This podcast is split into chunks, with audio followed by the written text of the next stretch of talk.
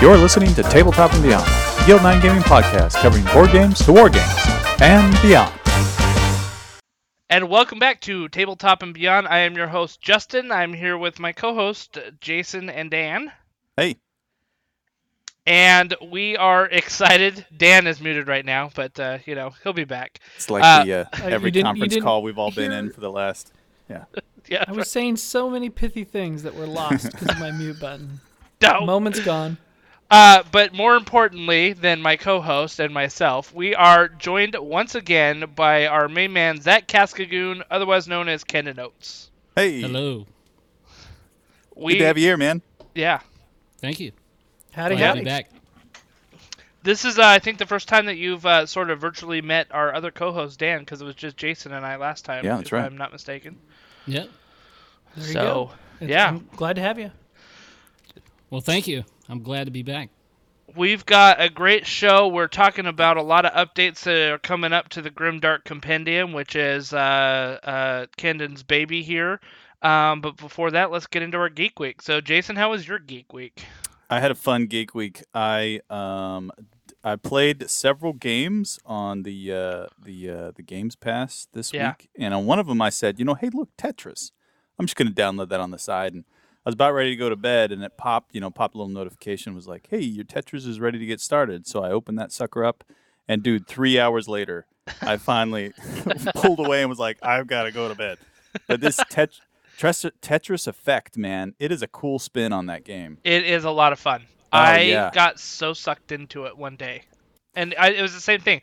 Oh, Tetris! I'm going to play this for like Right. you know a little bit, and like four hours later, I'm like, what? Where? Are, where am Yeah, I? where, where- yeah, right. You're looking around. Oh, that's right. I, I live in a house. Did Uh, you but- have Tetris dreams?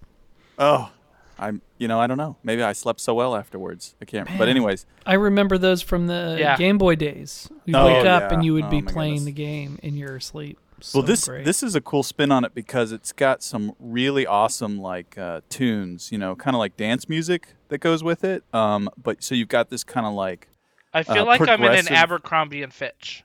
You know what? You've got like a progressive environment around you that's that's very in tune with the music, and they do really cool things with like the effects while you're moving the pieces, and when the pieces hit the ground the ground floor, they are using sound effects that's that are really in line with the music, so you feel like you're participating in the song while you're playing the game. Yep.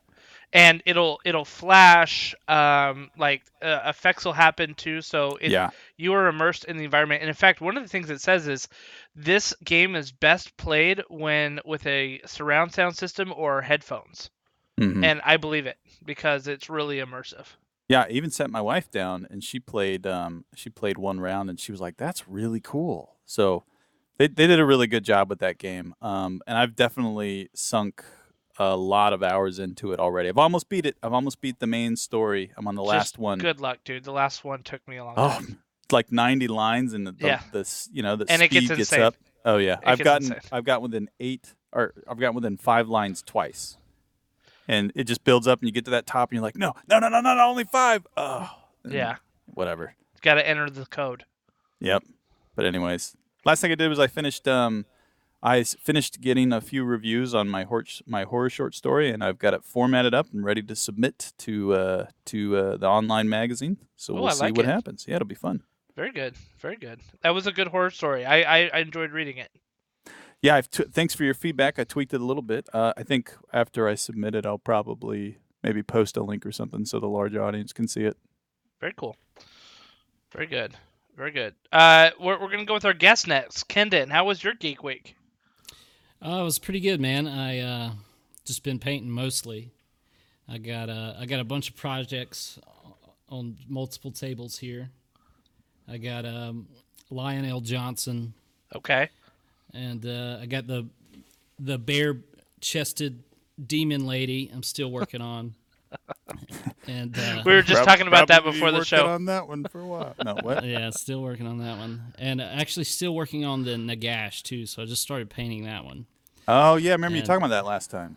Yeah, yeah. So I just I just got around to start painting that one uh, last week and uh, posted a little pic of that. I got it's a I'm gonna be working on a tutorial for that, so it's a pretty long tutorial because I'm going to go over the how I built it and every and the concept and everything like that. So been doing that. I got one of my buddies down here helping me with all with all the projects right now. So Is this the same buddy who's uh, working in Atlanta with you? uh, yeah, it is. So Nice. Yeah, his name's Andrew. He's uh, m- was or maybe still is. I'm not sure. COVID kind of shut it down for him, but he was a uh-huh. makeup artist on The Walking Dead. So mm. Oh, nice. Uh, yeah, but he's Cool. he's here to help, and uh, he loves painting miniatures. So he's he's getting them based out and ready for me to do all the grim darkness on them. I was gonna I was gonna ask you just really quickly. Like you've got three major projects going on, and it's interesting to see how you bounce back and forth between the three of them, versus sticking with one and seeing it through all the way to the end. Right. Yeah. Um. Yeah. You know, I actually don't really think about it. I just kind of, you know, whatever I'm feeling that day. You know. Yeah. There's lots of stuff to do. There's, you know, I got a lot of models I could I could paint for you know clients or tutorials or something like that. So, uh, but yeah, you know, just whatever I feel like doing that day. Or, you know, if I feel like doing some nagash, I'll get on that, and if I feel like uh, wet blending a bunch of flesh, I'll paint on the the demon lady. You know, just depends on how I'm feeling really. But yeah, there's a, there's a lot going on right now. Nice. Yeah, good stuff, man. Good stuff. And we are obviously going to get into more of uh, some of your projects you got going on later on in the show, but um, it's great to see all the stuff that you pump out. I told you earlier, I am a primetime lurker, and I lurk everywhere on your Facebook page and, and website. So Cool. uh, yeah. you may you may not see me because I'm an expert level lurker. Yeah, I see you. I see you occasionally, uh, just here and there. Yeah, exactly. Every Yeah. now and then. Stop Remnants. clicking like and making comments. You know, Breadcrumbs. you're so easy to find. Maybe I want to be found in that moment. That's not creepy. All right, Dan, up to you. Well, how was your geek week? You, you know, I've I've talked about this silly game table for months. We actually got my family together around the table last night to play a new game that we'd never played before. And uh, we played Disney's Jungle Cruise, which is a Ravensburger game. We've talked about that publishing group before, and it was a pretty decent game. It was it exceeded my expectations. Um, essentially, you all have a boat. You're on the Jungle Cruise ride, it, you know, or the or the analog of what you would have been. You're not on the Disney ride. You're on, you know, in a in an adventure, and your boat is full of people who are all of one of four families. And bad things start happening, and people start falling off the boat and Oh, getting that's lost. hilarious. And so you can replace them with cargo, and you can re- and you can find some of them and bring them back to your boat. And then you realize as you get further down the river that it's more valuable for wind condition to keep some of one family versus another. Oh, that's fantastic. So, one of the other weird things about the game, and the, the mechanics were kind of interesting and fun. I, I did kind of like it, but every time you draw an encounter card, which is constantly throughout the game, you have to read the corny joke that the guy on the Jungle Cruise ride would be saying. Oh, right? Oh, that's great. So it sounded like so much fun until round three, and we're like, just skip the jokes. This is taking too long. It's taking too long. We can barely make our way down this river with all the ridiculous jokes. But uh, the teenage daughter beat us all, even though she wasn't playing. The 11 year old daughter decided to anti play and try to kill all of her passengers. wow. Um, that was a little dark for her, a little dark. And the uh, eight year old son crawled under the table and yelled, I'm bored. So. nice. The real question is, how are the chairs? How are the chairs? Everybody liked the chairs. Everybody liked the chairs. No, we didn't. We didn't get to use the features. There were no RPG books or whatever to put underneath the chair or in the back panel. But um, everybody seemed to like it. But it is a very high table. It's for grown ups, and my kids are small, and so the photo that my wife took and put on Facebook, all my kids, it's very, they're, it, the table comes up to their armpits. Um, so, uh, but who cares? And the chairs are lower than I thought I would be. That I thought they would be. So anyway, long story short, it's it's all funny. Um, the second geek week is. I started watching uh, Devs one night because I had you guys recommended it. Yes. Yeah. I was done in less than 24 hours. No, no, I could gotta not push. put You that thing push. down. Oh my oh, gosh! oh, you finished it in 24 hours. Oh yes, I did. Oh, Less than yes. 24 hours. I like was like, oh, you I got gotta, sucked in, huh? I gotta go to sleep and find a way to finish these episodes uh, in in the between overrated. times. Yeah, yeah. Just- On a to tell you scale of that. one to ten, what would you rate that series? I, I thought it was a 10. Uh, It was a I just great series. it. It's I- I- amazing. and there's no sequel to it. It's just eight episodes, and um, it does a lot with just uh, the soundtrack and um, and the the uh, cinematography is oh gorgeous. yeah, To set the mood of, uh, you know, it's just lighting and beautiful cinematography, and the story is really compelling too. So I, uh, I, I did the same thing Jay did. I wandered around for a while and scratched my head, and it was a, had a scrambled egg brain afterwards. But I, All right, so we got to have an episode on it now. After we're, we're gonna have to a, a spoilerific deconstruction episode on Yeah, devs. It would- totally. I, I'd really enjoy that. cool. Did uh, uh, Kenan, have you seen that show, Devs? Uh, no, I actually haven't. I, I've seen it around, but I've never watched any of it. It's on uh, Amazon, right? I think it's Hulu. I think it's exclusive. It's Hulu. Uh, It's yeah, I think it is Hulu. You're right. Yep. It's Hulu. Yeah, I'm, Um, I'm one. I'm one of those people that binge Harry Potter and Lord of the Rings pretty much Mm-hmm. all day, every day. Over and over and over. Yeah. Oh yeah, That's the goods. That's the goods right there.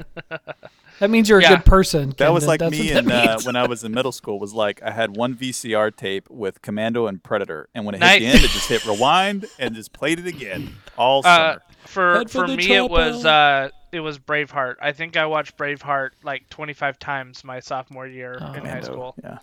have you ever Yeah. watched the movie Legend? Oh Yes. yeah. yes. Oh, Uh-huh. yeah. With The- the is that the Tom Cruise one? Tom Cruise. Yeah, as Yeah, a little yeah. kid. Yeah, that's what I, I love binging that movie too. That's yeah, great and uh, Tim Curry, right, is the Yep. devil, Yep. thingy, Uh, whatever well, it is. Lord of Lord of Darkness. Yeah. Lord of of Darkness. Darkness, There you go. Yeah.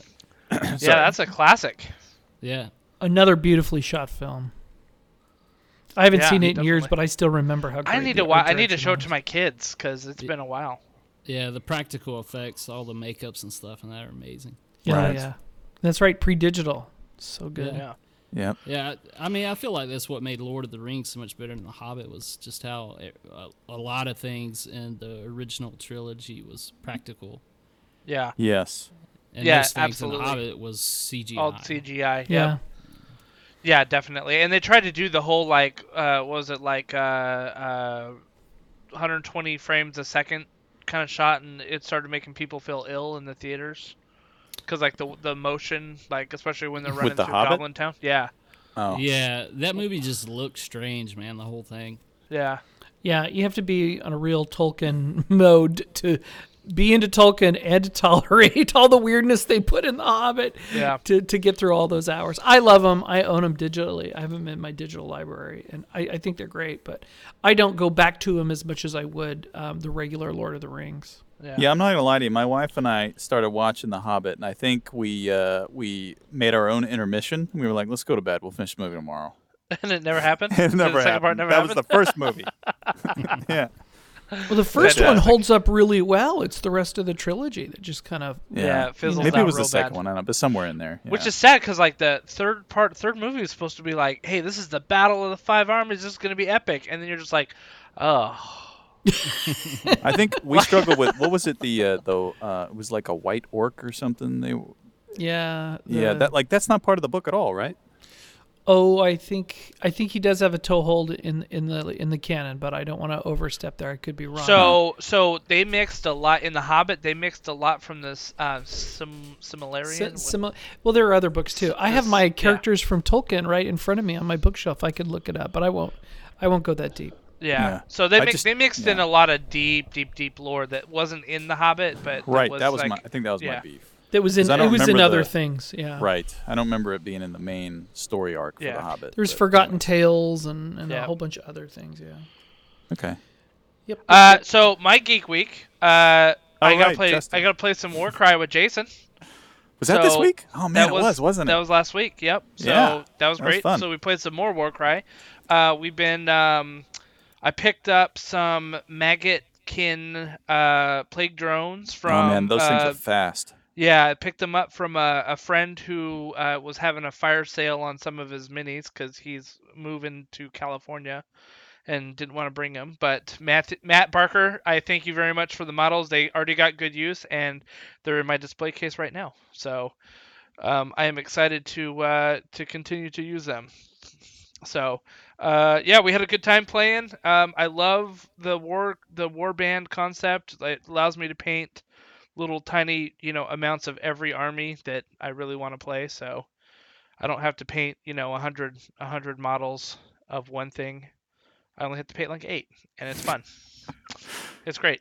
Yeah. Um, it, it, it, it it's enough. It's like a you know it's an inch deep and a mile wide that I get to do with uh, in terms of vari- variation and painting and stuff like that. So it's pretty cool.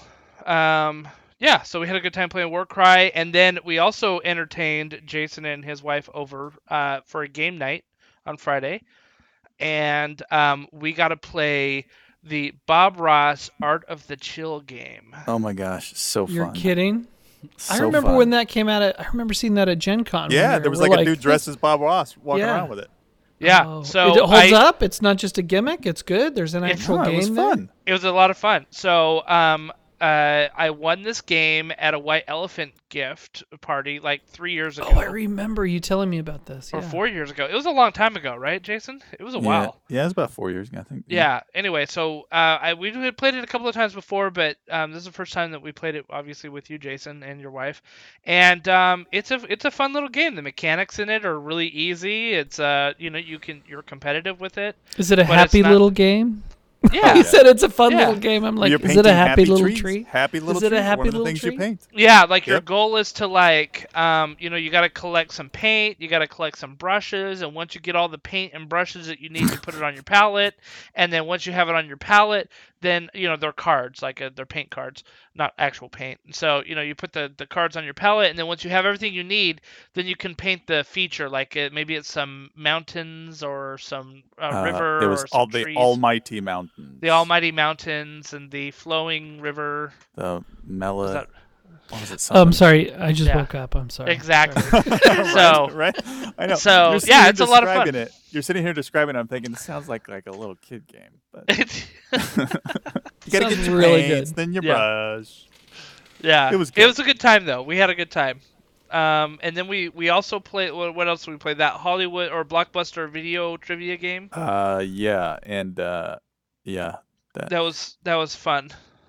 not one of those games that's just about you know like how fast can you dig into the cobwebs of your memory to pull up old movies and stuff. Which little did you guys know, but that is a frequented file cabinet in my brain. Oh, I know.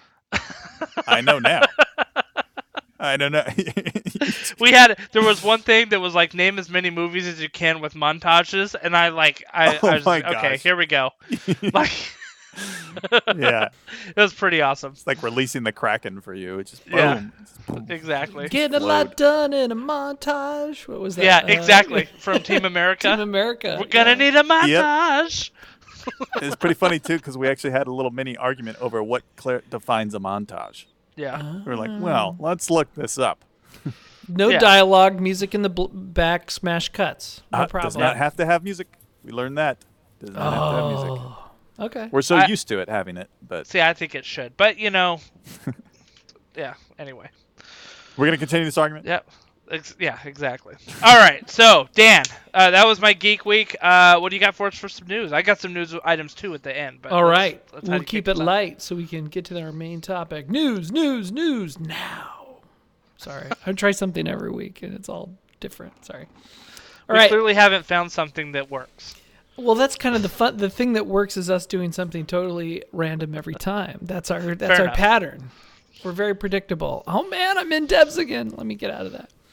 All So right. good. uh, late last year, the first reports from Hasbro from a Hasbro shareholders meeting that the company was in the process of developing a Dungeons and Dragons television series.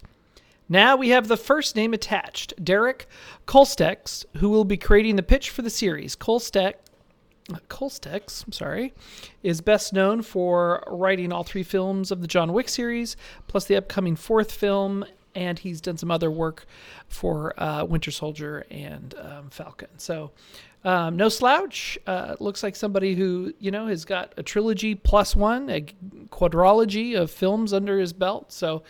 Uh, that bodes well for the D and D television series, not to be confused with the movie that we've also reported on. Uh, Yeah, very cool. Yeah, yeah. Uh, next item of news: uh, Handiwork Games announced that the Beowulf RPG is headed to Kickstarter backers and to retail release. The 5e adaptation of Beowulf is a unique duet play system built around one game master and one player to recreate the epic stories in a traditional European mythological style. The 256 page core rulebook features all the rules you need to tell the legendary tales of a single hero. PDFs are expected to go out to Kickstarter backers next week with a retail release coming as soon as February. A duet RPG. Interesting. Do you guys remember the Beowulf movie that came out maybe 10, 15 years ago? Yeah, it was like full CGI or something. Jolie, yes. Yeah. Yeah. Yeah, exactly. What'd you guys think of that? That was Ah. um, the same CGI they used for the uh, Polar Express, and Right. I, I was in the what is it the the trough of disillusionment or whatever. What is it? What is it? The Uncanny Valley? Uncanny Valley. Yeah, I was in the Yep. Uncanny Valley on that on those. Yeah. So A lot of people were. Uh, you were not alone. Um, but I I thought it was pretty awesome. I, I liked it. I've seen it a couple of times. I think I need to give it a second try because now that CGI has improved so much, I can just chalk it up to that's what those movies look like of that era and not Yeah. like, oh my gosh, you know, aren't they doing a terrible job? Um, Right. Yeah. I don't know. I still struggle with Polar Express every time they watch it, Oh man. like yeah, once my- a year. It, the only part that's good is when my kids are watching it and it's the elves and they look more cartoony and that's like easy, more easily uh, acceptable. Anywho, anywho, so if you're into duet RPGs, and I figured there is a market for duet RPGs. Some people have really small gaming groups. Maybe it's just you and a pal. Um, we can't assume everybody has four or five players with two or three that you don't tell that you're playing because uh, you know you don't have room at the table. So um, I think that it's certainly in the era of COVID, um, a duet RPG certainly has its place. Interesting. Okay. Uh, according to a product page on Amazon, it looks like we'll be getting more than just a revamped board game when Hero Quest gets revived. Hero Quest, the card game, has shown up listed under the odd category of sports and outdoors, leisure sports, and game room casino equipment. According to the, according to the description, players will work together to escape an underground dungeon and defeat the evil wizard Zargon. Each player has a different hero with unique abilities, but all can only sustain four wounds before they're defeated. You must deplete the dungeon deck before that happens. So, more from Hero Quest coming. So this is listed under casino equipment. Uh huh. Interesting. Bad data. Garbage in, garbage out. Awesome. I have two product alerts. Uh, product alert number one is a new D&D supplement is coming out. It is available for pre-order right now. It is twenty nine ninety nine. It is called Candlekeep Mysteries. It actually looks very interesting. It is meant to be, uh, well, let me say, it's an anthology of seventeen mystery-themed adventures for the world's greatest role-playing game. Um, their words, not mine.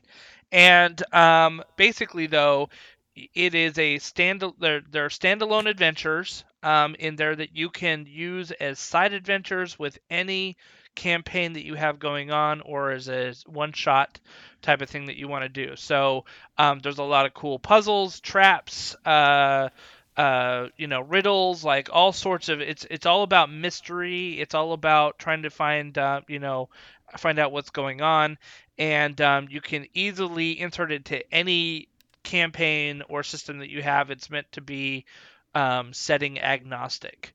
So um, they do have um, some basically all every can every adventure begins with a book, and that book will lead you to discover other amazing things. So it sounds really cool. Uh, like I said, it's um, twenty nine ninety nine available uh, for pre order, so it should be coming out soon.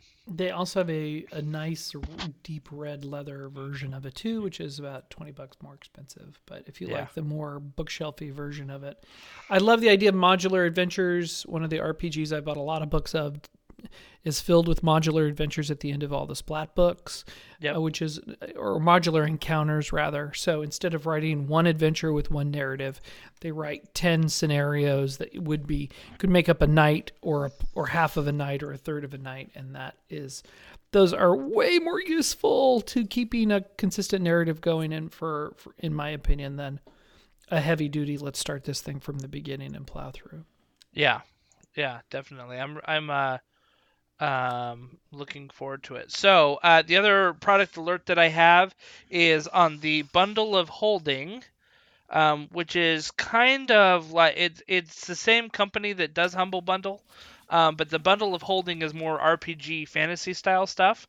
Um, one of the things that caught my eye is the um, there's a whole set of novels by Glen Cook. And if you're wondering who Glen Cook is, he's most famous for his um, book series, The Black Company, um, which is kind of a military themed um, fantasy fantasy uh, uh, series.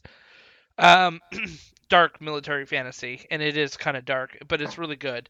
Uh, he has several other books um, such as the Dread Empire series, Starfishers, Dark War, and the Nightshade books.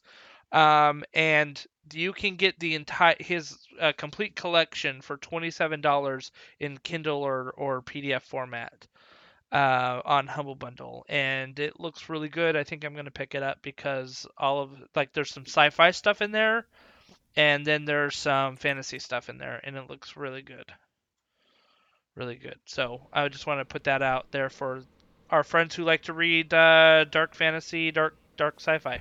Sweet. Thanks for sharing. Uh, the last piece of news, I'm going to turn over to uh, our guest Kenan to announce um, about his uh, Grimdark Compendium contest. Uh, yeah, so we got a little giveaway going on the website right now. Uh, basically, you just log in or visit the grimdarkcompendium.com and you'll see a little tab for the giveaway there. And all you have to do is just answer one little question, and you're basically just entered in to win a free year subscription to the compendium. So uh, we just like to give back a little bit. So, uh, you know, it's, it's pretty easy to do it that way. So we're excited. You know, there's a I- few days few days left. Well, actually, about five days left. Yep, five days Friday. left. So I'm going to be honest. I don't know how to answer this. It says answer correctly to qualify. Who's giving away this prize? Chaos Gods, Emperor of Mankind, Zach Cascagoon Miniatures. I'm I'm leaning towards Emperor of Mankind because you know he gives all, but I'm I'm just not sure. Yeah. So yeah, it's pretty simple. Yeah, it's pretty simple. I'm entering right now. Awesome. Um, I also noticed that there was a way to sort of enter via Facebook too, right? Um, Didn't you I'm have not- something in there? I'm not 100% sure about that. I think it's if you find anything on Facebook, uh, it's like a link, or maybe you share stuff on Facebook. Oh, okay. Uh, Maybe that's what it was. Yeah, Sean's Sean set it all up, so I'm not 100% sure what the what all the ways you can enter are. Um, but you know, all he had to do was ask me if I'd give a year away, and I was down for that, and then he would handle the rest. Hey, that's what a good business manager does, right? yeah. So tell everybody again how to enter just super quick. Okay, yeah. So you just go to www.grimdarkcompendium.com. You'll see a little tab up at the top of the screen that will say giveaway. You click on that, and then you'll you'll come to a page, and down at the very bottom, there's a little drop down box where you can answer, select an answer for a question that you'll see right above the drop down box. You just select the answer, and then you're uh, all ready to go. And Awesome. uh, I, so I just did it. It literally took me like ten seconds. I'm right behind you. and um, there's there's also other ways that you can increase your entries. Like if you follow on Facebook, follow on Instagram, follow on YouTube, join the Facebook group, post an image on Pinterest. There's like you know all sorts of things that you can increase your chances. So. Um, I highly rec- recommend uh, uh, doing that, and um, yeah, checking it out. I was gonna say I was gonna say while you're talking about the D and D stuff. Um, do you think this new trilogy for Dragonlance will lead to any like new campaign settings within Dragonlance or any Ooh, new good question. s- story for that? I think absolutely. Yeah, because I'm a big Dragonlance fan. You know, I like I like the Pathfinder system as well, like 3.5. But uh, uh, back when THAC0 was a thing, that was the Oh, me, that was dating the- yourself.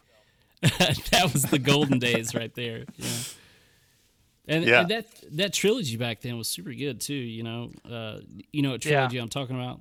Oh, Oh, yeah. yeah. Oh yeah. The dra- the Dragons trilogy. Yeah, it was super super good. Yeah, I gave funny story. I gave my uh, at- let's see, at the time, how old was she? She was probably eight, seven, seven or eight, probably eight. I gave my eight-year-old daughter one of uh, those books to read, and at like eleven o'clock at wi- night one time, I'm sitting at my desk, and all of a sudden I hear, I hear my daughter just bursting out in tears. I'm like, oh my gosh, you know, because usually when that happens in the night, it means they threw up.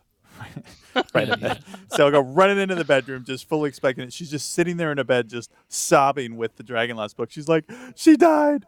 Gomu died." And I'm like, "Oh man, I forgot about that. Yeah. Sorry. Keep reading. Keep reading. it's okay." But yeah, no, I think mm. absolutely. I think that you know they worked through the lawsuits and all that jazz, and um, I think that you know they're they're on the hook. They're going to get some stories, and that's only going to produce content. And whether or not it's licensed material, there's going to be a gazillion amount of fan made material that'll follow around that. Oh yeah, for sure. You Yeah. think they'll use the uh, like 5e rule set, or they'll go back? To, Absolutely, I think, You I think think so? it will. Yeah. Oh man, I, I miss THAC0, dude. I really do.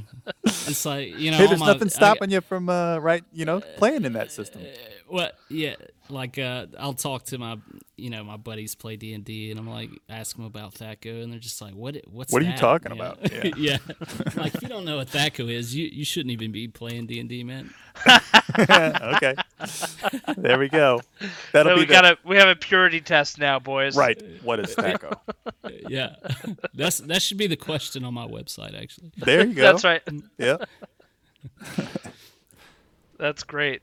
That's great. So, uh, yeah, enter the contest. Get in there. Um, get signed up.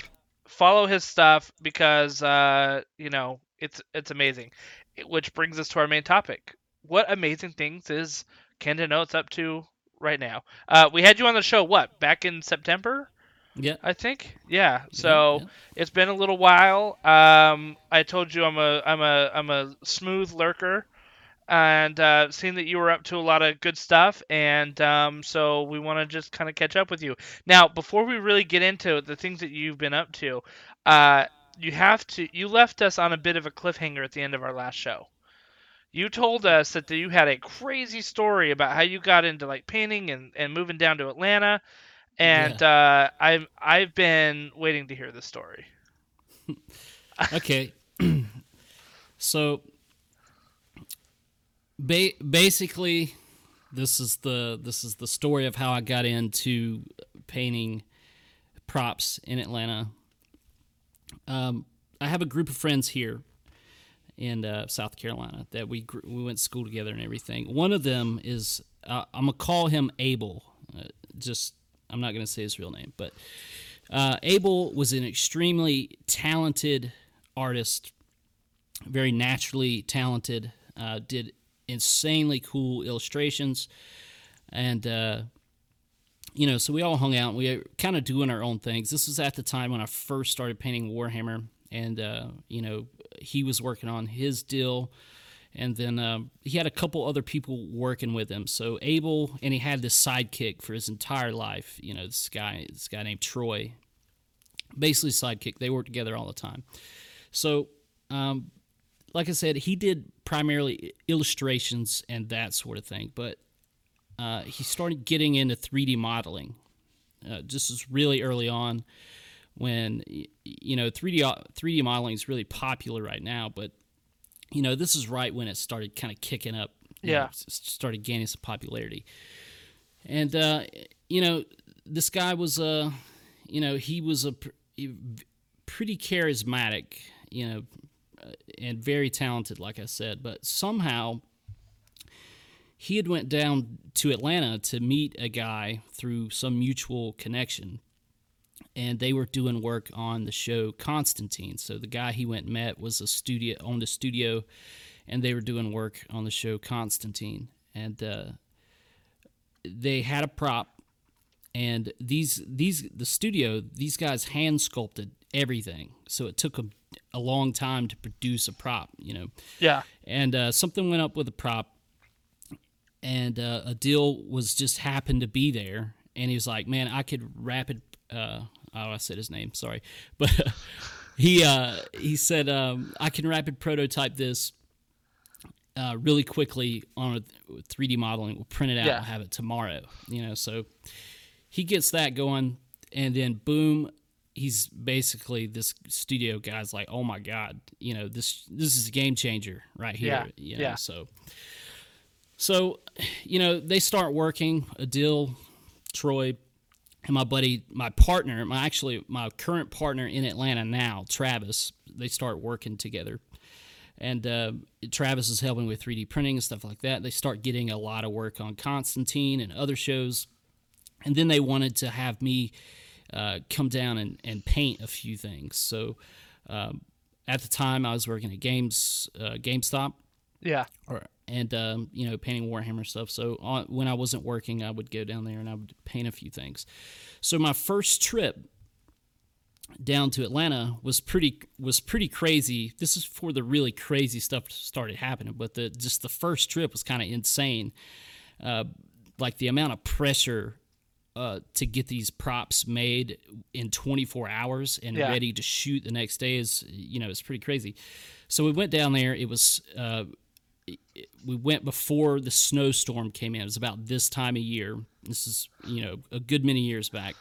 Went down there and we made a prop for Microsoft. It was this, uh, it was like this, uh, it was for a video game. It was like, I, I don't recall the name of the video game, but the dude wore some kind of time traveling device on his back. And, uh, so we made that prop, we got it painted, and we gave it to the prop master or the uh, the studio head down there. Yeah. And uh, we went back. We went back home. And uh, so when we get back home, he's like, he calls us up. He's like, "We got a problem. I I broke the prop." Oh no. Yeah. All right. So we we drive back, and the like I had said, the storm was coming in. This winter storm.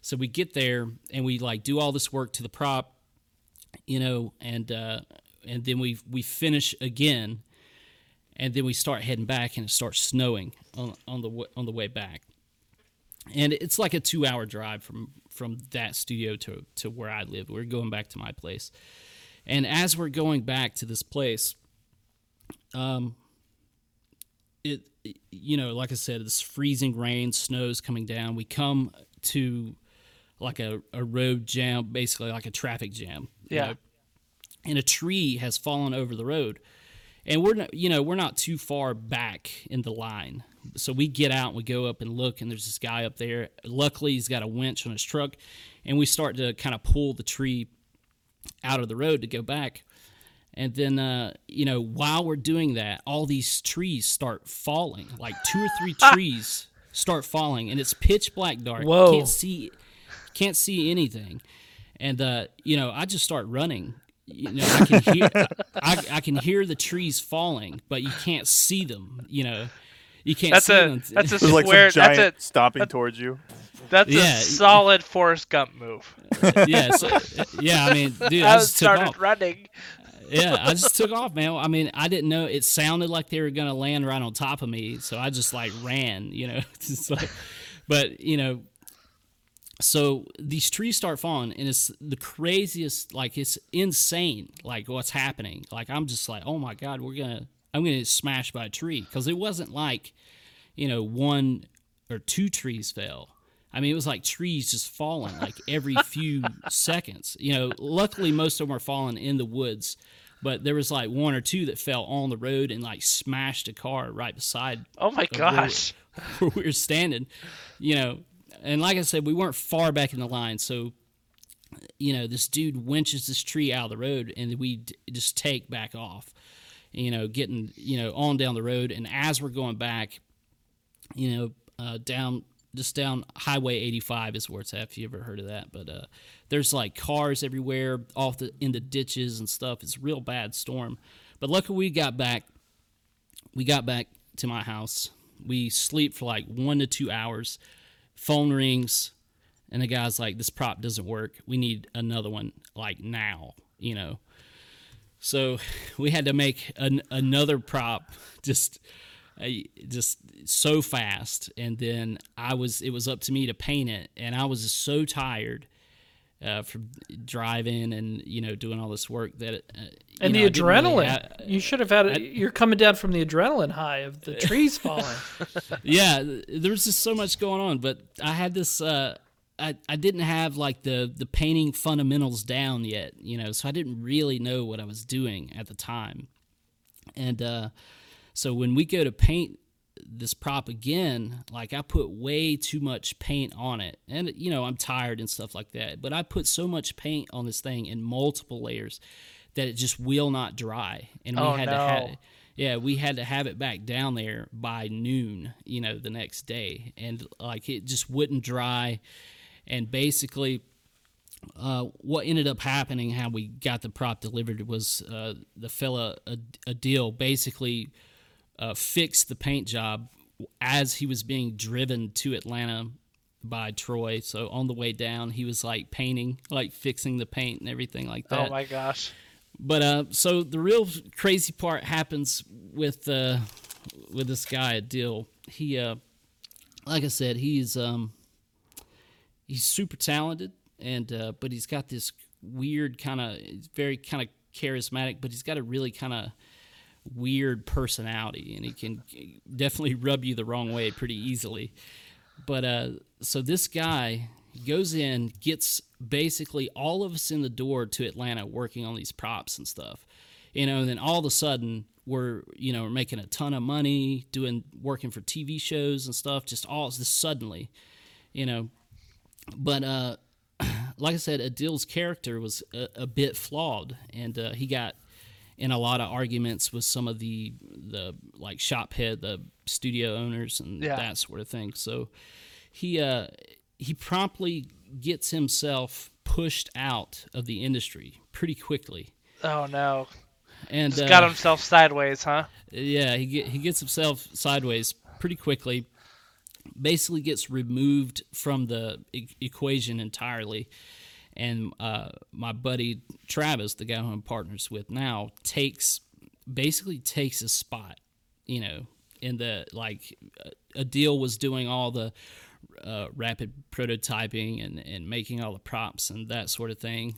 And like I said, he gets pushed out of the industry, and Travis pretty much takes takes his spot. You know, basically takes his spotlight too as like the creative person that's making all this happen. You know, and uh, so this guy uh, literally loses his mind, like literally goes crazy. You know, and uh, you know he has to be put in put in, into a facility. You know, Oh my gosh. to keep him from basically, I think, harming himself. He was trying to harm us, you know, and uh, he was like, uh, not. I mean, he would show up at like four in the morning in Atlanta and like deface the studio's property, like spray paint the the entryways and you know do all kind of weird, creepy stuff and. uh but that continued for a while and uh, you know just that sort of thing but yeah he uh, so as we're you know basically as we're working on all these props and stuff this guy was you know this guy was re- he just really couldn't handle what happened to him because he was like at the probably his highest moment in his life career whatever Yeah. you know, and then all of a sudden he basically had to move back home with his parents, that sort of thing. Had n- zero connections, basically. Uh, a lot of his work too. Now, I didn't have too much to do with the the decision making or anything like that. I was just kind of brought in to paint and and that sort of thing. But uh, some of his props that he made and designed kind of got used after he had been pushed out. So this Yeah. only f- fueled the fire, you know. And there's been several. I mean, I won't go into details, but there's been several uh, c- close encounters with this individual, you know. And uh, yeah, so it, it's been a pretty crazy story uh, with all that. But when I moved back from Atlanta, when I got done with my work in Atlanta, I moved back here. You know, I just kind of like it Yeah. in the S- South Carolina area a lot better. So this guy lives like less than a mile from me right now. So, no pretty- way. No way. yeah, yeah, he That lives is just right- crazy.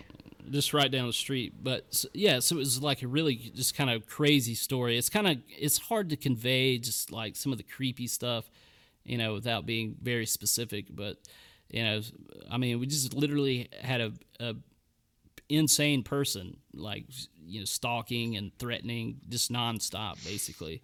So have you Yeah. run into him since? No, I haven't run into him. Uh, like I said, he, he, I mean, he knows where I live and everything, but uh, you know, he hasn't shown up over here or anything. Does he? I mean, I'm assuming that he doesn't really like blame you for what happened, right? Or does he? Um, Yeah, he kind of does blame me. Basically, I mean, his hated enemy is my buddy Travis. you know, okay, he all right.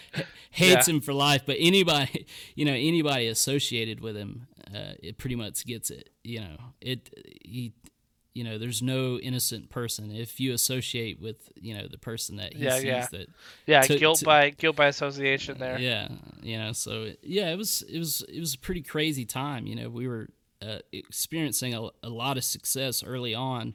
You know, basically, uh, right after he was pushed out, um, Travis and I worked for Microsoft and made their Gears of War four costumes that they used at all their cons and stuff Whoa. like that. Yeah, we did all that, and uh, it, it, and it was a huge like this is like one of those jobs, you know. It's like you know, it's it's so lucrative that you don't even understand understand it. You know, especially me. You know, like where I came from and you know the type of work I was doing before this. You know, the amount of the amount of money was just like it blew my mind. You know, because there were 16 suits that we had to do Yeah. and uh, so it was it was crazy. It was it was a pretty crazy time, but that was like the you know my my earliest um, experiences in Atlanta, and uh, you know as I talked about in the last episode, you know while I was working on these suits for Microsoft is pretty much where I started implementing AK Interactive and oils and that sort of thing. Now I got a question. When when when that first guy kept breaking your prop, um, did you like did you like charge him extra? I mean, it's like, look, dude, I delivered your thing. Yeah, Right? well, dude, we were we were so it was that that was like the first job we had. So you're getting you in the door. Yes, and we were just doing whatever, you know. Yeah, we're yeah. doing whatever, you know, and uh, but it led to more things, you know. Like the next Yep, job investment. that I had was was painting. Uh, there was some TV show with that had a Mother Mary statue in it, and I got to paint two of those. Uh, Yeah, think about the cool. uh, publicity. It's like, look, you should hire these guys. Even if you break their stuff, they'll just keep coming back. yeah yeah yeah yeah i mean we it was you know like i said we we were able to get things done for those people that weren't into 3d modeling at all you know like i said they were making things by hand for the most part and we could you know adil had pretty much figured it out him and troy had figured out the process of how to rapidly prototype something and get it and it be ready to be finished you know in just like 12 hours you know. Okay, so ball, ballpark. If I was gonna buy a Gears of War four suit, what would it cost? uh, I I'm not sure exactly how much those suits cost the studio to have made. Uh, the the part of the studio that we had were working on them. Uh, I mean, I know what I charged to paint them, so they I would probably guess that each suit was at least seventy five thousand dollars. Is, is would be my guess. Whoa! That's cosplay right there to the next level. That's is. that is real cosplay, gentlemen. real cosplay. Man, Yeah, yeah. So I mean, these you can find some. I think you can find some uh, videos. I think IGN did an interview with one of the cosplayers that wore it to the Microsoft Con or whatever. Um, so you can see what they look like if you can find them. It's been several years, but uh, yeah, I mean, there was. I mean, we had it was you know travis was 3d modeling from the files they sent us files and so i don't guess he really had a 3d model but basically he took the files and broke them down so that we could print them and then we would print them out on several 3d printers i mean we i mean i remember at the beginning of the project we had to buy like another like 10 or 12 3d printers to go with the ones we already had to to handle the workflow. So they would go from there, and then in the back of the studio, it was this very large, probably like three to 3,500 square foot studio that we were working in. This is before we signed our lease on on the studio that we have now. We were working in a temporary spot, just paying, you know, paying a, a rent every month, just on a sh- very short lease, and uh, so in the very back uh, there was at least like 12 people doing what we call body work. So you you would get the items, the parts off the printer, and uh, we would sand, sand them down, get all the mold lines out, put them together. You know, it's multiple pieces. Yeah. Put everything together, and then we would make molds of everything. We had like these two extremely good mold makers that were part of the industry down there that would make that made molds of everything and uh, so it was a it was a huge project, and it was like my first experience, really. You know, before I'd painted just like a, you know, they would have me come down, you know, but uh, you know after after I got like four or five jobs under my belt, and like things were coming in consistently. Uh, you know, that's when I was like, oh, well, let's move down here. You know, let's let's let's pack up the kids. Let's just go and do this. If it doesn't work out, we can come back. You know, and uh, but we moved down there, and then within literally like a week, I got the call from the studio head to ask me if I wanted to head up the paint department on that job. And uh, yeah, it was crazy. So I imagine those suits cost quite a large amount. That's crazy. I'm looking at photos Yeah. of what I think is from the time frame you're talking about in the Xbox event.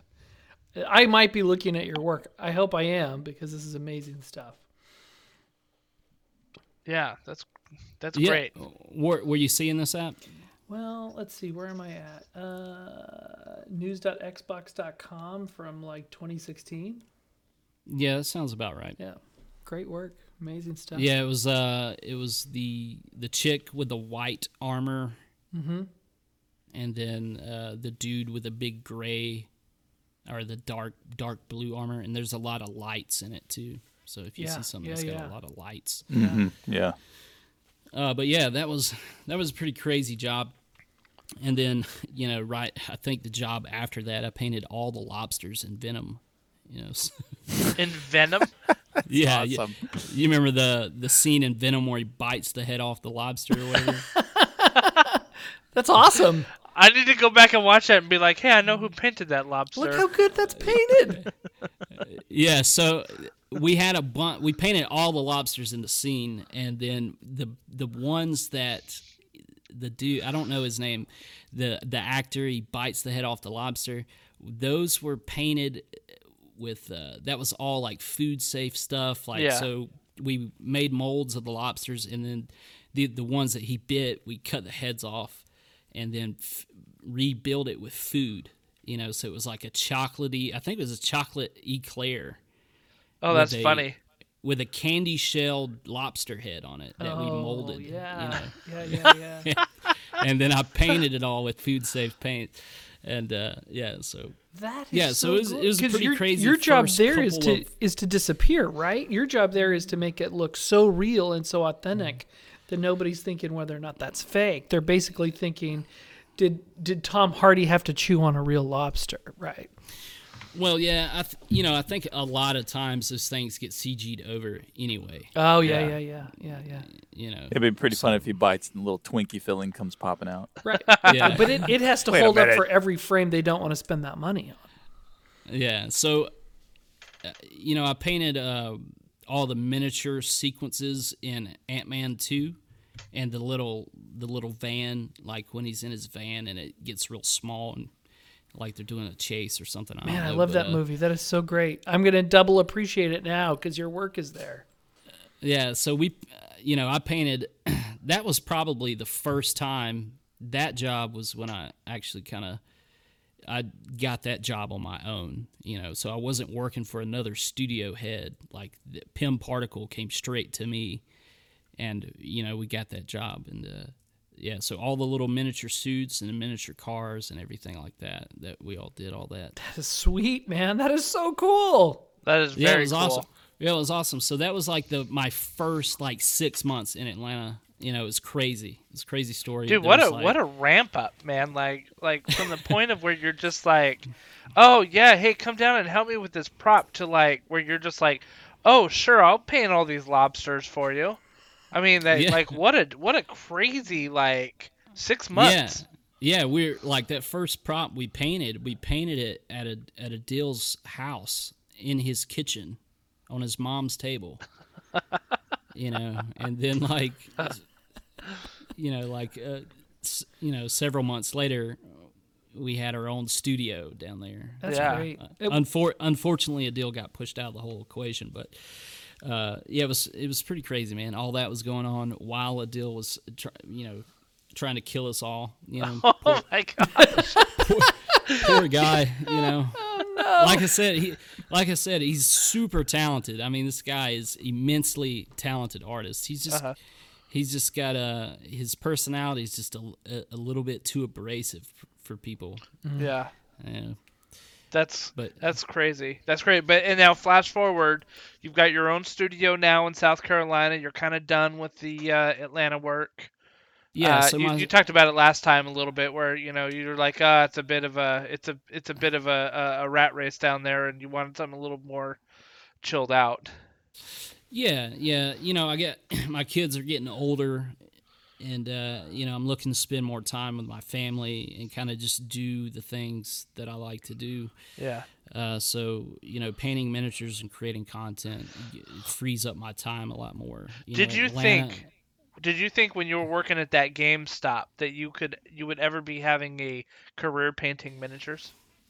No, no. It, you know, I, it, I didn't really have any foresight into what I was. You know, at the time, I was really just focused on being a manager at GameStop and doing, Right. Right. you know, maybe maybe get a promotion there or something. You know, Yeah. but you know, things just happen, and if you you know if you capitalize on little opportunities, you know, and just you know, there was certain times where you just throw you need to throw caution to the wind and just go go with the, your gut.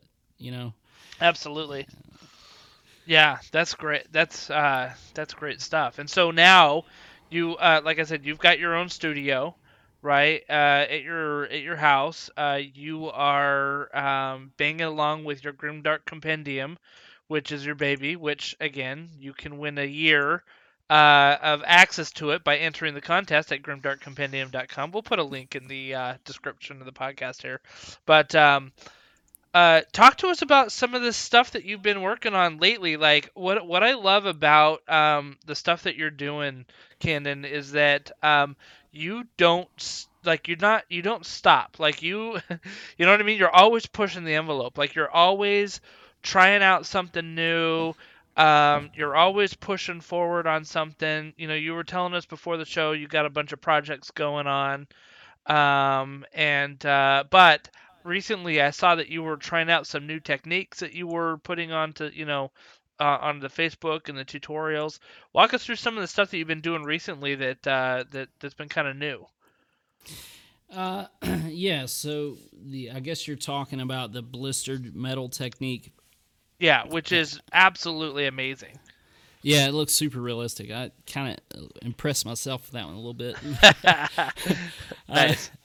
but uh, yeah. So uh, that that technique was actually discovered in Atlanta while I was working on props and stuff. We actually built a diorama, this huge diorama, and uh, the one of the sh- one of the shop heads down there loved plastered it. That's all he painted with. You know, Yeah. it's like you know, you paint something metal, you paint it white, red, whatever, then you soak it in Plasti Dip and wipe it off, you know. And I was like, okay, you know, so we were building a diorama and we started throwing some Plasti Dip and glue to kind of build some textures and stuff. And then, you know, I just hit it with a blowtorch and, you know, it was like this really cool effect. I was like, wow, that looks really cool, you know. Yeah. And so, you know, just messing with it some more. And uh, of course, uh, in the video, the tutorial that I just made, that's the first time I've actually tried it on a miniature. There's actually, if you watch, uh, so if you watch the the tutorial on that, you'll see that I bring up a, a plastic Games Workshop tank at 1st Uh-huh. You know, and I'm like, don't try this on plastic because what happened to that tank after, you know, as I was filming the the uh, tutorial is it basically got melted. So it doesn't Yeah. work on plastic, but you know, I I was just testing it out to see what would happen, but it works great on resin. I knew it would work fine on resin, but I Mm-hmm. didn't know if you know the plastic would hold up. Do we know what the Yes. do you know do we know what the chemistry difference is between the two? Why it would hold up on one and not on the other? Uh, well, I mean, resin is just way more durable and uh, y- a material than plastic is. Plastic's Right. just gonna melt super quick, and uh, you're gonna lose a lot of detail too. So plastic is not gonna hold up to high amounts of heat, Got it. and uh, you know, resin's just a solid material. You know, you're not gonna really melt it. it's probably just- less spongy, less porous.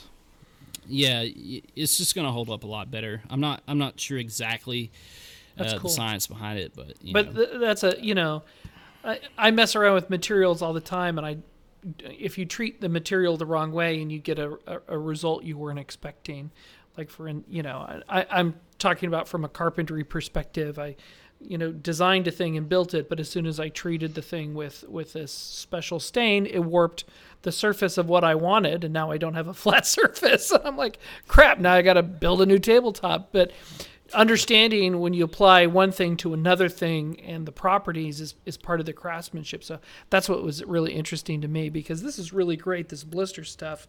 I'm looking at photos of it and I it is so realistic. It is Yeah, it so looks realistic. realistic. you know, and that's that's my whole spiel with the with my approach to the grimdark style is to try to recreate realistic effects that you can find in you know everyday real life.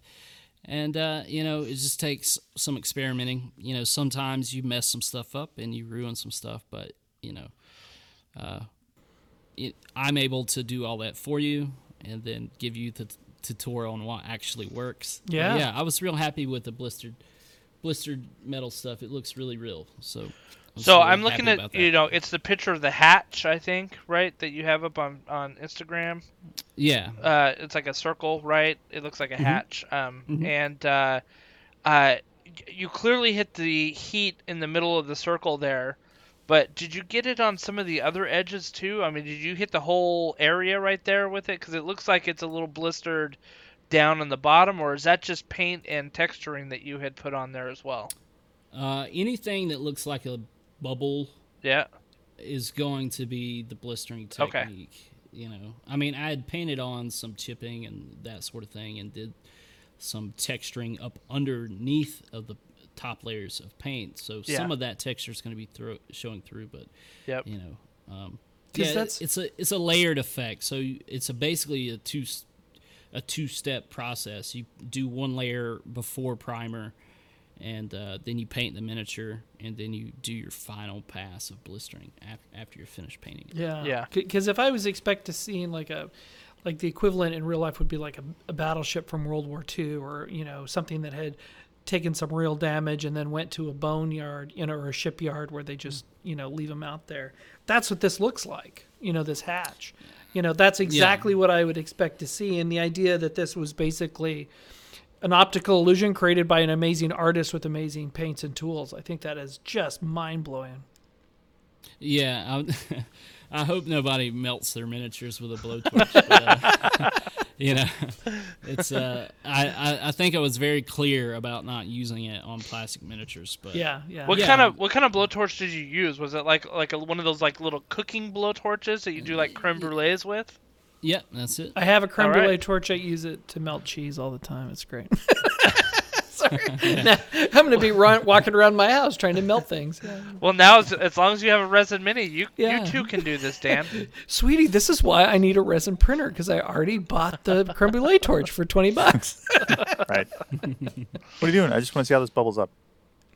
Yeah. Hey, question for you. You're on your Instagram. You've also got one that you posted like a day ago that shows the uh, Raven Guard, uh, Uh-huh. Raven Yes. Guard diorama. So, can you tell us a little bit about like the technique you used on the backdrop that he is kind of leaning against there to get that kind of weathered effect? Yeah, that's just all pigment powders. That's a really easy one. Uh, Now, I think last time you talked about pigment powders and how like Yeah. because because what we're looking at just for the sake of the audience is like it looks like um, a very weathered and mud spattered and caked on Rusty type of wall, right? So it looks like um like maybe some cement has caked on there, some dirt and mud and, and things like that. So it's very heavily textured. It's not just colored, but very textured. So um, I think you talked about like using hairspray to get some of the pigment powder to, or not hairspray, yeah, but like um, uh, uh, some spread enamel. something or, yeah. pigment right. fixer. is that uh, yeah, pigment fixer. Yeah. So, uh, what what happens when you use the like a dry application of pigment powders? Is it gives it you know it gives it a very matte finish and it looks like dust. You know, so what you're seeing on that back wall. Uh, you know, it's painted underneath, so the wall is like this kind of bluish color, and then there's like some rusty uh, metal slats and stuff coming out of it, and you know, weathered all that up with rust and everything. But then, kind of the final thing to to finish it off was give it that uh, pigment powder pass, and that just creates suff- uh, such a different finish or surface than everything else on the diorama. So if you look at the figure that's on the diorama, you know, it has a much different finish Yeah. on him than the background, and Yeah. that just creates that extra layer of realism. So Yeah, that you know, contrast. You wouldn't expect You- Yeah. yeah, Would you, you- wouldn't expect the the background to, to have the same exact finish as the dude's cloak or the dude's helmet. Right. You know, so it's it's just it just creates like a like an effect, you know, and it, it, it just reads as realistic. But yeah, that's a that's a pretty easy technique with just pigment powders, dry application. You know, you can use like a pigment fixer to uh, you apply that to the model first, and then you apply pigment powders, and that'll ca- kind of hold hold them on there a little bit better. Uh, but t- typically, yeah, I'm not thinning those down with any kind of water or anything like that. I'm just adding those dry. Now, question on those: Do you, do you typically pick a powder color that you want to be towards your your final, or do you paint? Do you do, you do like an airbrush on the pigment afterwards? No, it's just I just go, you know, I pick out the like I think that one was like a called rubble dust or something like that. Mm-hmm. It's that Abteilung 502 pigment powder. And Yeah. it was just kind of kind of the effect that I wanted, you know, so you know, we're just looking for like a ruined city Yeah. in that So particular these are situation. these are finishing techniques. They're stuff you're doing at the end. Yeah, just putting them on there at the end just to kind of give it that final little layer of realism. But you know, once you have buildings falling down and stuff, you have mortar and uh, rocks and cement and that sort of thing, and uh, you know that'll create a, a dust when it falls or is destroyed or something like that, and that dust will cling on to surfaces and stuff like that. Yeah, So- it's it's a really compelling piece. Um, with that blue coming through, it almost looks like um, copper when it's turned blue, you know. And then there's the caked on top, um, plus the regular, um, you know, rust colors. Uh, uh, there's so many colors happening here, and it all fits together so seamlessly and naturally, which I, I really, really appreciate. It's really great work. Oh well, thank you. Yeah, um, like I said, you know, lots of layering, uh, building up, just multiple things, and sometimes you end up covering up steps that you've already done. You know, but I think when you when you layer all these techniques on top of one another, you'll end up with something ex- uh, that's in the end a lot more realistic looking than just kind of you know not really worrying about what the underlayers look like Mm-hmm. and just slapping that pigment powder on top without really detailing out uh, the surface before the dust you know so it all it all layers up and it creates you know a, a bunch of different visual effects and that sort of thing that end up usually looking pretty good what I what I appreciate too is that um, when people hear the term layering, they think of you know I've got to get thinned down, like uh, almost water-like glazed paint, and just go over it layer by layer by layer, to, you know, to build up the blend. And what you mean by layering is like that modeling, that like that idea of like you've got different textures on top of each other, you've got different colors on top of each other, you've got different like things that create chipping and weathering and damage that show the under under things, and your techniques, um, in all reality, don't take that long because you're not going over one area uh, with like very thin glazes like a thousand times to get that perfect blend. It's about layering it and letting that realism just kind of pull through naturally. Right. Yeah. So, you know, typically you when you paint something, you base it out first, and it's got this nice, pretty clean look. You know, and it's good to have that look uh, perfectly done. You know, a lot of people uh, kind of hastily get through the basing out process. You know, but I find it uh, good to base out all the details, the whole miniature, everything. You know, by the time you, I, I do it a little bit differently. Like I'll paint one area at a time, but by the end of it, you want to kind of, you know, make sure you have that nice, clean factory finish on there. And then, you know, like you said, the first layer of, of, of weathering would be modeling, and that might not occur on every part of the the surface. You know, so you have that you have that leftover new looking part, and then you have that modeling, and then you know there might be some more extensive damage where you can introduce rust, and then you know down at the ground level. Uh, if it's going through mud or you know like a ruined city or something, something's getting dust on it. So you have all these layers of different types of surface finishes. Yep. and that just creates so much variation. And if you can control those variations and keep yourself from spraying your uh, finished work with a with a varnish and covering it all up then you know it's it's they're kind of hard to it, they're kind of hard to see. It it takes a while uh, to kind of realize what things look like and kind of get out of old habits. So I'm I'm pretty sure like a, a pretty normal habit when you first learn to miniature paint is to always varnish your miniatures when you're done with them. But if you're trying to make realistic surface variations, which is a very important part of painting in the grimdark style, if you unify everything with a Right. varnish, then you lose a large aspect of the style. Yeah, one of the I think that's a very fair point, and one of the things that um, uh, Vince Venturella talks about, you know, another artist, is that um, why are you spraying a matte finish over your metals? Like you're Yeah. like if you're using a metallic paint, like why are you Mhm. spraying matte varnish over it? It just dulls it. Now it's, Yeah. it doesn't look like metal; it looks like a dull gray paint that has some metallic flakes in it, you know. And so, I think that's a very good point. I think another good point is, you know, the way that you generally learn to paint is base everything out, put a wash on everything, uniform. It doesn't matter where, just on everything, and then layer up a little bit, do some edge highlighting, call it a day. You know, and that's like how you get your tabletop standard. That's how you know you've got your basic Citadel style paint job. And um, what I like about uh, what you do is you say, hey, you know, you base this, um, but in this part, you're going to use your um, enamels and do the reductive technique. In this part, you're going to really focus on pigment stuff. You know, on this part, you may do some chipping. Um, this part, you're going to do a lot of rust stuff because, you know, you're being selective about where you want to do it. And, you know, you don't need to throw the Agrax Earthshade over the entire model you know, to uh, to do it because then it unifies it in that one shade, you know. Yeah, yeah, yeah. Uh, you know, like I was saying, I kind of paint like one area at Mm-hmm. a time. You know, instead of doing all steps over the miniature and then Yeah. step two over the entire miniature, I kind of just work on one aspect at a time. And uh, I I've, for me uh, personally, that helps me kind of realize uh, opportunities for surface variation. You know, uh, I might not want this effect on this part of the model.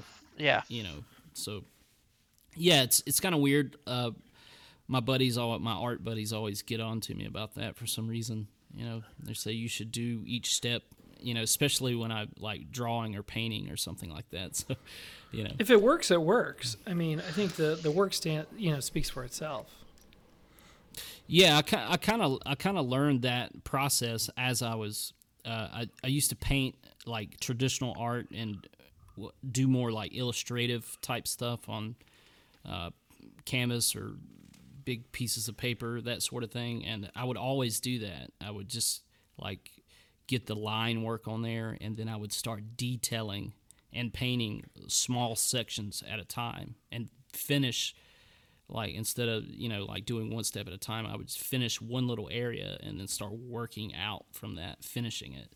And uh, you know but yeah I've, so i've been kind of just used to painting like that for a, a long time but it works for me. You know i think uh, you can't really do it incorrectly. You know whichever way you want to do it's fine but yeah i always think it helps uh, finding those opportunities to create surface variation I think that's the key to it because you know when I'm I'm looking at this, still looking at this Raven Guard picture that you that you've got up, and um, by the way, this is going to be an epic diorama. Like, are you planning to enter it into a contest or anything like that, or like what's the what's the plan end game for this diorama? no it's just for a client it's, It's- just for a client It's yeah. going to be pretty epic, just based on what I'm seeing here. Um, and uh, I love the helmet that you put on them. You know, because I think that those guys have the cloaks over their heads normally, right? Yeah, that was a big point of conversation when I posted that. We looked for the helmet for a long time. I couldn't remember which one it was, but I think it's in the. Uh, I think it's from uh, one of the flying dudes. One of Okay. their helmets uh, out of the shadow. What was the last? What was one of the current box? sets? Oh Shadow yeah, Spear? the um, yeah, Shadow Spear. Yep. Yeah, yeah, I think it came out of there. I have so many bits, I have no idea where they came from. I just have mountains of bits everywhere, so I just grab whatever looks cool, you know. Yeah, yeah. No, it's it, it's great, and um, uh, yeah. So this this kind of leads us into sort of what you know our main topic is, and I mean we have been talking about our main topic, which is you know what what you've been up to. But the main thing that we want to get to is that. Um, you know, for those that want to learn and perfect these techniques, you've got kind of a big course coming up, don't you?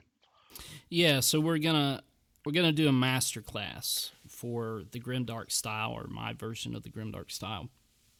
Uh, basically, you know what that will entail is just I'll take you uh, from the very basics all the way to the the most advanced that I can do. So it I have an outline actually. I'll actually just read you the outline. So you know this is not, and, and let me just get this. Uh, let me just um, understand this. This is not like a live class or anything like this, right? This is a um, like a video series that you're going to put together. Yeah, so it's just going to be uh, basically com- a, a compiled version of all the knowledge that I have that's already out there, and there'll be some new stuff in there too. Uh, like I said, I'll give you the outline; it'll give you a better idea. So uh, I'm thinking of putting out 12 videos into the into the course, and Okay. the first one will be uh, into the dark, and that will talk about finding inspiration and color theory. Oh, I like uh, that. I because so- part part of my part of what I struggle with the most in doing this grimdark stuff is the color theory. You know what I mean? Because I know it Mhm. needs to be more uh, it needs to be um, more desaturated. It needs to be um, more um, uh, what's the word I'm thinking of? De- desaturated was the main one, but also like gray tone-ish. Do you know what I mean? Um, Yeah, yeah, muted. you know, muted. Just muted. Yep. Yeah. Yep. Yeah, and a lot of times finding inspiration is just I you know I like to I'm an outdoor type person. I like to go fishing and hunting and that sort of thing. And uh, when I'm doing that, I find all sorts of inspiration out in the woods, and you know find an old vehicle abandoned out in the forest, you know, and what that looks like. That's always great, you know. So I'm always looking for inspiration. In How many times world. do you find abandoned vehicles out in the forest? around here? Often. Yeah. Okay, so the awesome. city, the city I came from, uh, Bryson City, North Carolina. Uh, there's a river that runs through that city, and the whole, the entire bank of the river on both sides is cars. Really? Yeah, Wow.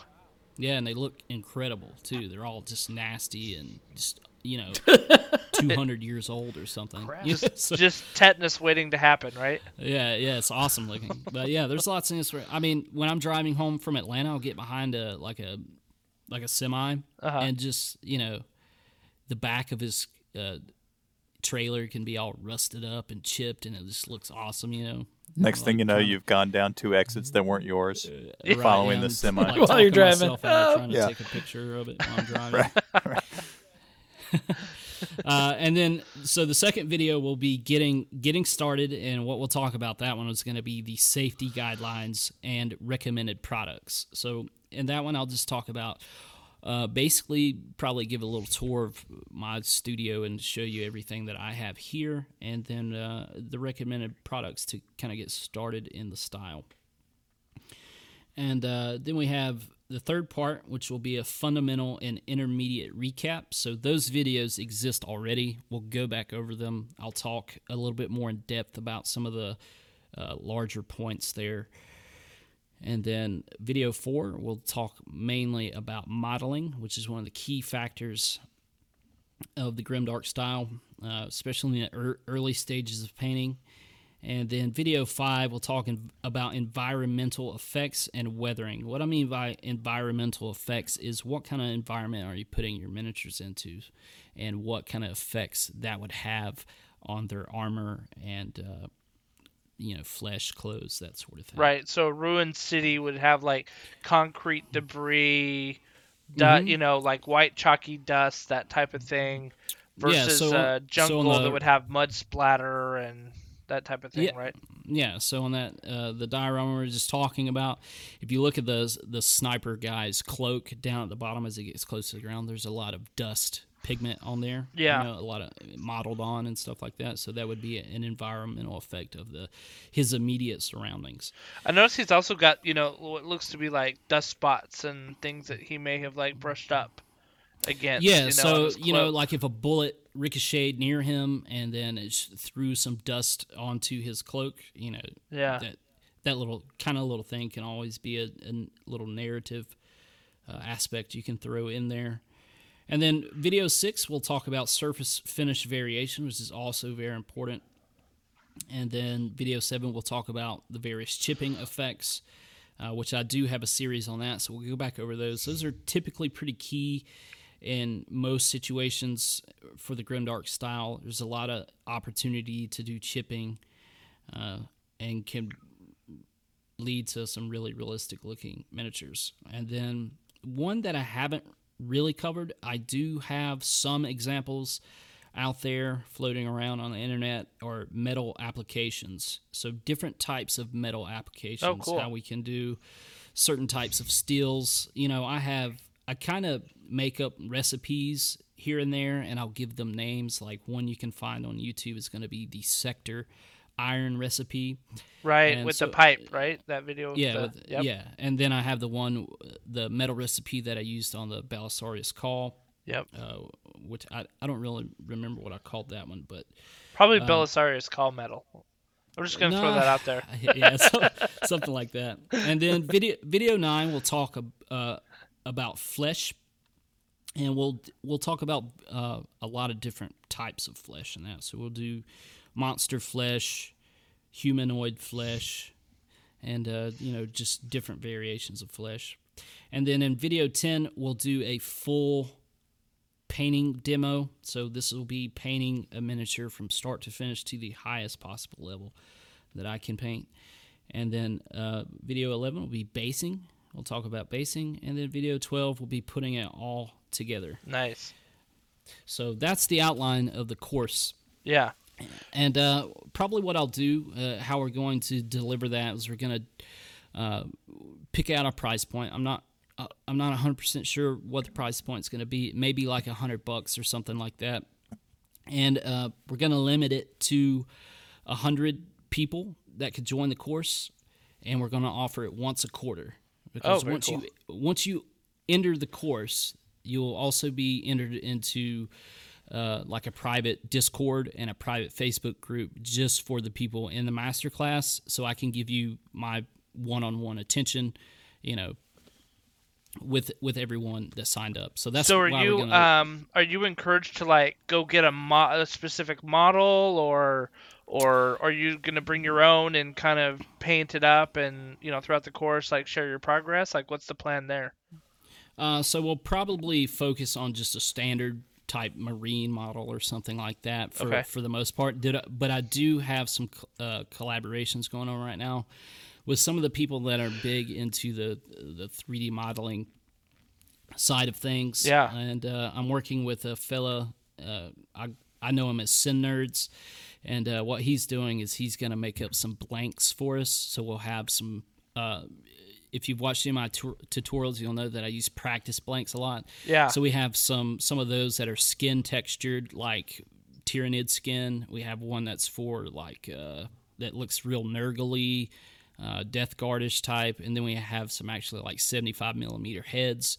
And you'll be able to get all these STL files. You can download them. I'll have those available, or you can. We're gonna make molds and cast physical copies of the plastic plastic practice blanks. Excuse me. Um, so if you want physical copies, those will be available. And uh, yeah, so we're we're gonna have a majority of the materials for you to test out the the techniques and kind of get a feel for them because that's that's one of the things I always kind of stress is just you know uh, you know, a lot of times people are just really excited to try the new technique. They see all these new products and stuff. They get really uh, kind of ahead of themselves, really, and uh, they don't really mess with the the products a lot. So Yeah. they're not they're not understanding how things are working. So uh, the practice blank is always something I try to recommend, even if you're making very simple ones just out of plastic card that have no other detail on them. You know, just a three by three inch square. Those are really good to use. I was know, gonna say that you've got a you've got things. yeah you've got an Instagram picture of the um the blood one Mhm. right? And dude it literally looks like you cut a square off of the wall from The Walking Dead. Yeah, you know? Yeah, like it's it's the same color scheme with the blood splatter and all that stuff and um I can really see the value of saying I mean like how many techniques were you using there? You've got you know you got modeling you've got weathering you've got chipping going on you've also got blood splatter. I mean just that one card that you use right there let you try out so many different techniques Yeah, yeah. So you know, it's just uh, it's just a really solid tool, and it will it just help you become a better painter too. Yeah. If you can paint a blank three by three square or you know whatever to look really cool, then you know you're getting somewhere, and that it's just really good to practice. So I use those for practice all the time, you know. And uh, you know when I did my blistering technique, the first thing I did was make a make a practice blank and try it there. Yeah. So, uh, so do you have some details about the course? When, when and do you think you're going to kick it off? How much do you think it's going to be? That t- that type of thing. Uh, well, I have a uh, I have a people coming down to help me film everything uh, Oh, cool. on the 28th of this month. So All right. Some yeah, so uh, some Atlanta contact uh, contacts will be coming.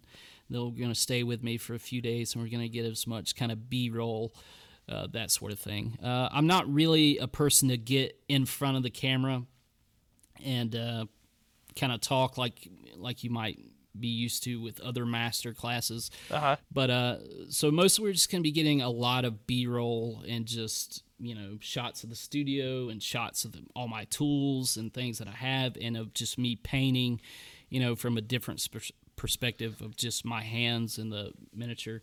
So we're going to start that at the end of this month, and then you know there's some uh, there's some material I need to make, but I've been you know, gathering footage while I've been making all these tutorials, you know, they always there's always an opportunity to get footage and kind of save it for later. Right. You know, so I've been doing that, and uh, you know, so hopefully I'll be done with it. You know, in, the next few months. You know, I'm Yeah. not really sure that, that I got a lot going on. And It uh, takes time busy. to edit this stuff too, for sure. Yeah, know? it, ta- it takes a little bit of time to edit. Luckily, I've gotten a like a little uh, simple. Like I tried to simplify that process uh, early on, so I didn't Yeah. spend too much time doing it. But so my my process for editing and stuff like that is kind of really just simple, and uh, so we'll we'll see what happens. You know, I'll, I'll keep everybody informed. the The first thing I'm gonna do is kind of release the outline and the materials list of everything that I'll be using, you know, Uh-huh. or, or you know the main things that you'll need, and then offer uh, the links to the STL files and the uh, and the physical products if you want to get those. So I'll probably do that first, and then you know we'll see what happens. I'll get all this B-roll and everything, and I'll start putting stuff together. But um, yeah, so very very excited about that. You know, I think this is uh, the most logical next step for me. You know, yeah, I think it's the- awesome. Yeah, we have the compendium. It's getting really big now. Uh, the last time we talked, you know, Great, it was doing great. really well. It's doing even better now. Yeah, It's great. It's good to hear. And uh, so I think, yeah, it sounds so like this would be this- a good little next Oh, step. I'm sorry. And uh, Uh, did you say did, did you say how much you're thinking of uh, charging for this? I, maybe a hundred bucks. or Well, you've got other I'm people sure coming to help you do it, You know, and I'm, I'm sure not you've got to make it pencil out, right? It's got to be a value, a, a useful thing for everybody. Well, yeah. I mean, I'm not. I'm not. I'm not real worried about making my money back off the first go. You know, so you know, this is a this is something that will last uh, for the for the rest of my life. You know, Right. I, I'll have this master class, Right. and I'll have the opportunity to always update it as long as I can paint. Uh, and it'll be there. And like I said, I'm going to offer it once a quarter, It- and there'll it- be limited spots. You know, Yep. so you know any any amount of money that I can invest into it to make it really good quality. Yeah, I, I think the is just, opportunity you to know, interact money with well you spent. directly and get your critique and feedback on what needs to change is, is just that's a real Oh, a real huge. game changer, and it's great that you're offering your time and your oversight to potential students. I think I think that's amazing. I really applaud you for it. Yeah, it's it's you know it's really hard. A lot I get I get so many messages and people tagging me in comments and that sort of thing every day, and you know it's just really hard to get to all of those every single day. Uh, it's so much so that I, I've you know I've kind of gotten some people to help me on social media recently. You know the group is pushing twelve thousand now, and there's you know it's uh it's to unfortunately to really have a successful presence in your group you pretty much have to be on social media all the time you know? Yeah. it's it's really it's really tough on your schedule. And uh, for, to me that's just an aspect of the whole situation that I can't really invest too much time into. So I have people helping me on the social media now thankfully. And uh, but yeah you know uh, I always try to field the direct questions. I always try to get to those, and so I think when the people uh, sign up for the master class, I'll I'll be there to field their questions.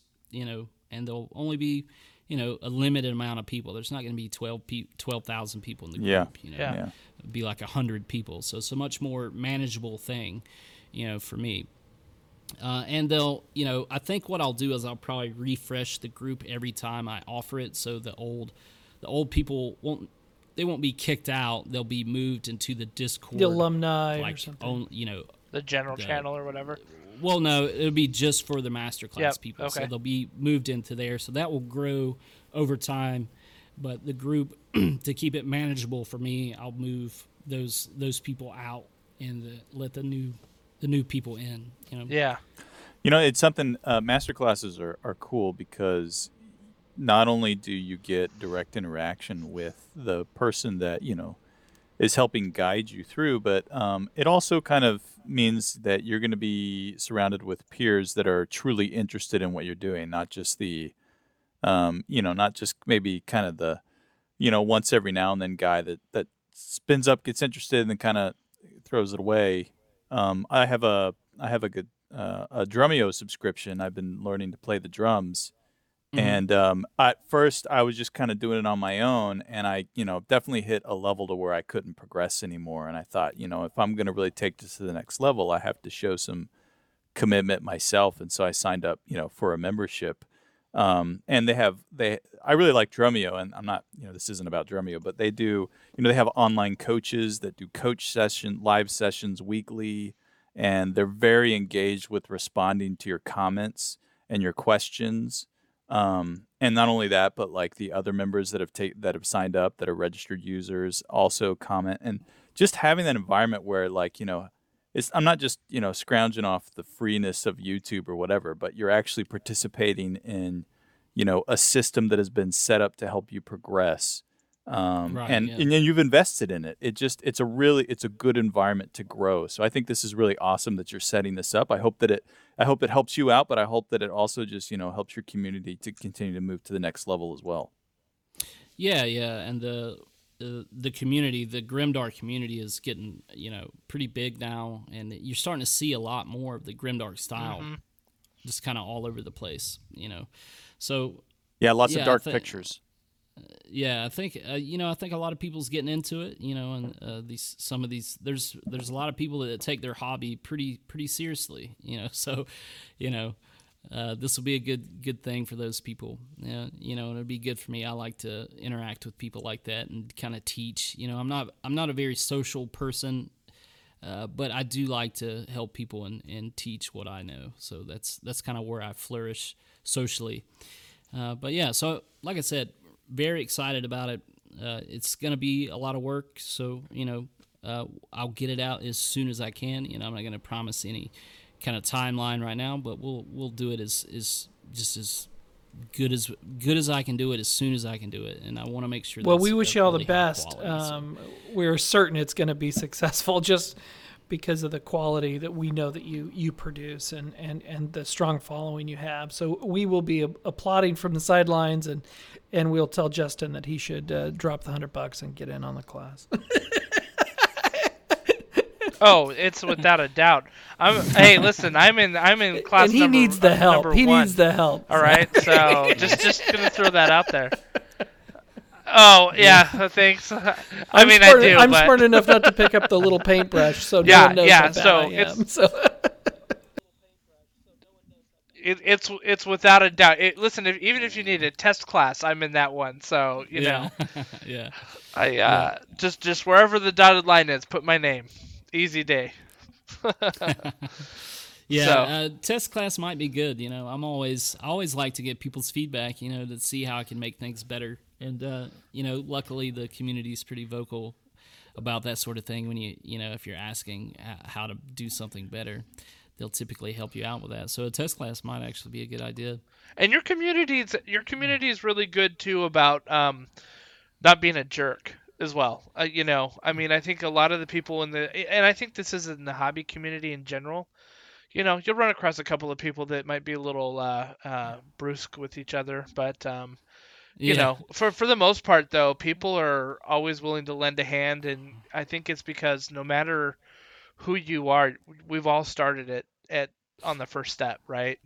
right. all of our first yeah, miniatures were ugly as sin. Yeah, yeah, and that's right. you know, like so we we've all been there at one point. So that's I think that's something unique about um about like the painting community is um you know everybody had to start somewhere and and they and we all recognize it. So um Yeah. it's pretty cool. Yeah, jerks get removed instantly.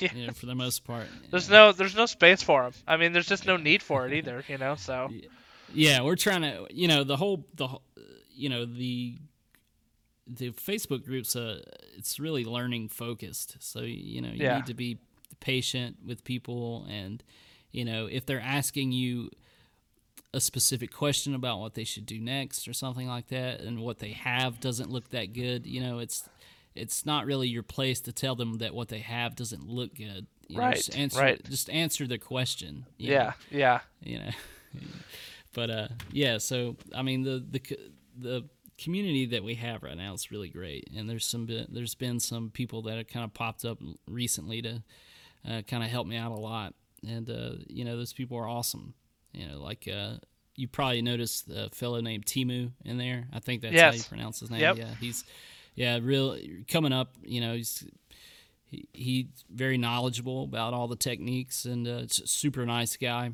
Very helpful to me. You know, he helps me run the group and everything. So, you know, and then one of my old buddies from high schools is helping me with the social media stuff now, and the, and that guy's just a is just a real good character type person. You know, he's a great character, very social, just naturally encouraging, and he loves art. So, uh, but yeah, so gr- great amount of help. Yeah. uh, doing all this, I definitely couldn't do it by myself. Uh, but yeah, I'm, you know, I'm really actually very blessed to have all the the help that I have and all the support. Yeah, it's uh, that's great because ultimately your success also becomes our success. You know the way that you um, you you succeed and then try to uh, turn it around and push it to the rest of us to follow the way. Uh, you know, so I think that there's definitely a symbiotic relationship that we get from the community with helping you as well. You know, so um, you know more of that, please. yeah, yeah, it's go- it's going really great, man. I'm you know I'm gonna uh, very happy about how everything's been turning out. And I'm sure that your wife has been like, okay, this is actually working out. You know, that's good. That's good. yeah, yeah, yeah. It's it's really good, man. Uh, You know, always.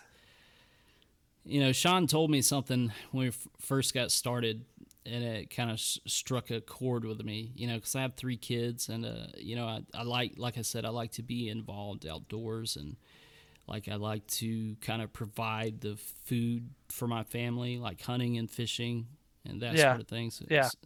and uh, you know, that's important to me on a personal level and uh, he he told me to, you know, work work for freedom. You know, you, you know, money's not that important, but work so you can be a free person, and uh, so that's what I've been focusing on, and it's it's been really great. You know, I've been uh, getting getting to do the things that make me happy, and and uh, it's it's awesome, man. It's really great. That's awesome. Uh, That's awesome. And, and again, we wish you the best because I, you know, you're coming from a great place with this.